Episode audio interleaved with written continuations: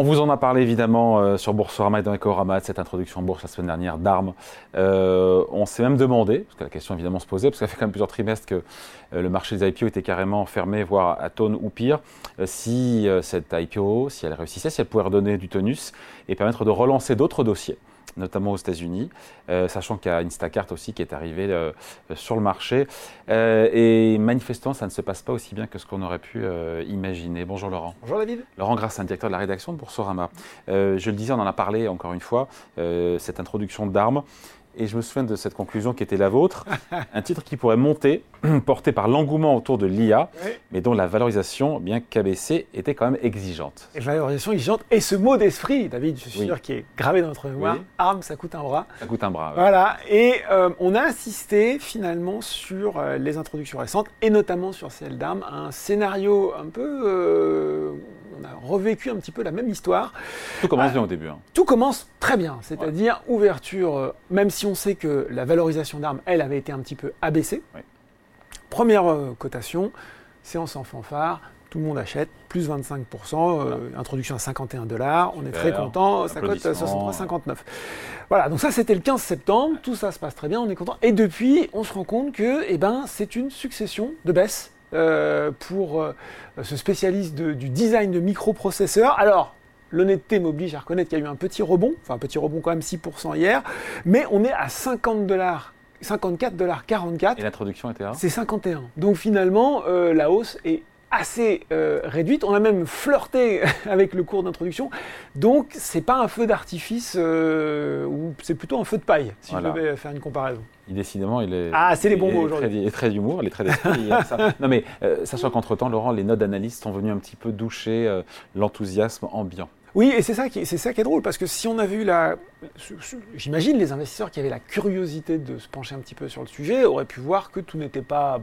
Il y avait des choses un petit peu à regarder dans le détail. On avait parlé de cette rentabilité qui était un petit peu euh, euh, en demi-teinte et qui devait remonter.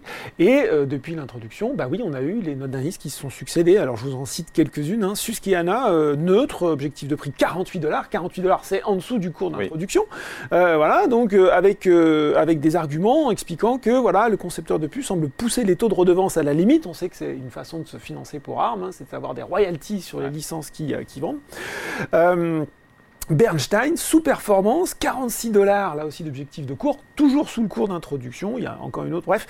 Et ça tranche parce que finalement, euh, il y a une statistique qui a été fournie par le London Stock Exchange Group qui dit que sur 10 000 recommandations actuelles d'analyse sur les S&P 500, la plupart sont quand même positifs, 56% sont positifs, 39 seulement sont neutres et 5% sont négatifs. Donc on pourrait dire que le petit échantillon qu'on a sur ARM est quand même plutôt mi-figue, mi-raisin, mais finalement assez logique avec ce qu'on avait compris de la société. Sachant que, alors là c'est une surprise, les vendeurs à découvert oui, oui. Euh, seraient aussi de la partie. Sur le dossier Ouais, alors là c'est la société Ortex qui nous expliquait qu'aujourd'hui il y aurait à peu près 8% du flottant de l'action, 14 millions qui ont été. Alors ils regardent en fait les actions qui sont prêtées, vous savez, quand vous faites de la vente à découvert, vous empruntez une action, c'est pré-emprunt de titre, que vous rachetez ou vous revendez plus tard, etc. Tout dépend dans, le sens dans lequel vous êtes. Et là il y aurait 8% euh, du flottant, donc ARM qui serait déjà dans euh, le viseur ou qui serait déjà shorté par les vendeurs à découvert.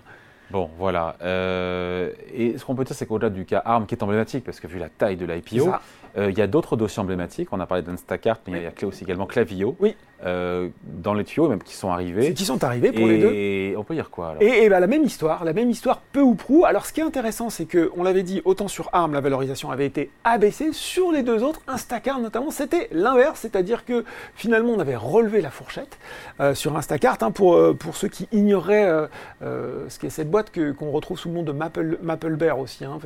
Des fois on la trouve pas sous son nom Instacart, c'est le nom de la maison mère, c'est spécialiste de la livraison de produits alimentaires. Ils sont partenaires de, milliers euh, d'épiceries aux États-Unis.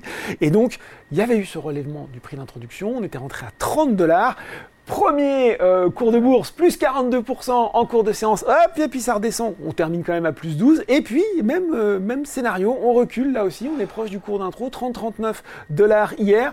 Même scénario, des analystes qui commencent à dire, bon, bah finalement, euh, oui, c'est bien, mais il y a la concurrence d'autres acteurs. Dans le cas de Instacart, c'est DoorDash, c'est Uber Technologies sur un marché qui n'est pas si simple que ça.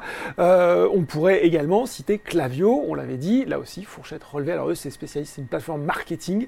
Euh, fourchette relevée, Bon, eux, ils s'en tirent pas trop mal. L'opération qui avait été sursouscrite 20 fois, on est à 34,51$ pour un cours d'introduction à 30$. On est aussi au-dessus du camp d'intro, mais David, c'est pas non plus euh, à faire des, bons dans son lit. Hein. Ouais, et c'est pour ça que je me dis que pour celles et ceux qui nous regardent en ce moment en direct sur Boursorama, ils doivent se dire, mais euh, tout ça, c'est pas super intéressant finalement, ces introductions en bourse. Eh ben, et, c'est là que, l'histoire se cache. Il y a aussi des données super intéressantes qui ont été faites par le London Stock Exchange Group. On en a déjà parlé en France, on parlait notamment des, des introductions récentes, plutôt sur des valeurs moyennes. Eux, ils se sont intéressés aux 10 plus grandes introductions euh, en bourse américaine des 4 dernières années et au risque de paraphraser Denis Brognard, leur constat est sans appel.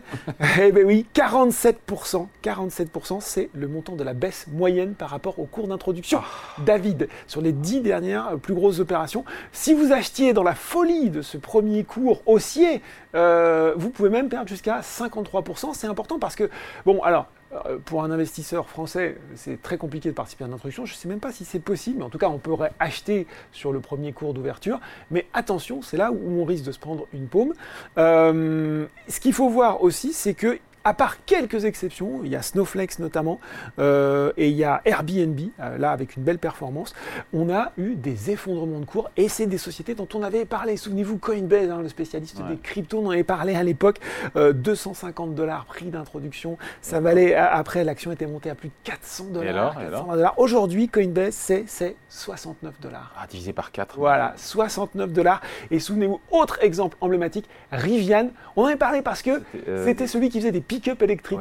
Et à l'époque, c'était, euh, c'était, je crois, la 3 4e capitalisation des constructeurs automobiles devant des géants. Et, maintenant, aujourd'hui, alors, la, jeune société, j'ai retrouvé ce chiffre qui est quand même dingue, avait valu jusqu'à 120 milliards de dollars de capitalisation. Aujourd'hui, Rivian, c'est 20 dollars, avec une introduction à 78, pour 19,2 milliards de capi. Donc, effectivement. Euh, c'est toujours 20 milliards, mais c'est plus 120. oui, enfin, si vous étiez du côté des 120, c'est deux fois Renault. Ça, voilà, oui, ça fait quand même, ça fait quand même mal. Donc tout ça pour dire que, eh ben, euh, un peu comme, comme euh, finalement, comme, comme chez nous en France, attention, attention cours d'intro, parce que oui, il y a quand même souvent moyen de se prendre une belle Voilà, et là je reboucle avec le point de départ, avec le sujet, à savoir. est-ce que, le déclic Est-ce qu'il Voilà, est-ce que le retour des OPA, voilà, est-ce que les flops vont continuer? Est-ce que vraiment les, IPO ont du plomb dans l'aile? C'est bah, toujours le cas. Il ne vous a pas échappé, David, que en, même temps, le climat est un peu en train de changer sur les marchés en ce moment. On voit bien que même si ça peut être de courte période, ça je, ne sais pas, mais euh, on est dans une phase un petit peu plus euh, nerveuse, on va dire, notamment avec la remontée des taux. Il y a un élément qu'on peut souligner qui est un peu anecdotique, mais qui n'est pas inintéressant, c'est que euh, finalement la bourse américaine tente également de plus en plus les sociétés d'Asie, d'Asie du Sud-Est, qui viendraient un peu compenser la Chine, qui pour le coup est une des grandes absentes cette année. Donc on voit qu'il y a pas mal d'intérêts, notamment de sociétés basées à Singapour. Il y en a quelques-unes, Funding Society, Gush Cloud et Sunday. Mais je voulais terminer là-dessus. Ce qui est le plus intéressant, c'est que l'annonce du jour, c'est l'annonce d'une introduction en bourse. Je ne sais pas si vous avez suivi. Non. Bah, c'est Coty, le groupe américain, qui lui va se coter en France à Paris pour être dans la mouvance des acteurs des groupes du luxe, les LVMH, les eh L'Oréal, ben, les Kering. On va les inviter pour en parler. Et voilà, exactement. Bon, bah, super. Donc voilà, donc euh, attendre un petit peu encore peut-être. Euh, on commence à dire que voilà, exactement. Ce sera peut-être plus euh, finalement le début de l'année prochaine, quand tout ça se sera un petit peu stabilisé. Un, petit peu stabilisé. voilà pour le dire. du temps des fois. Merci beaucoup. Explication signée Laurent Grassin, directeur de la rédaction de Boursorama. Salut. Merci David.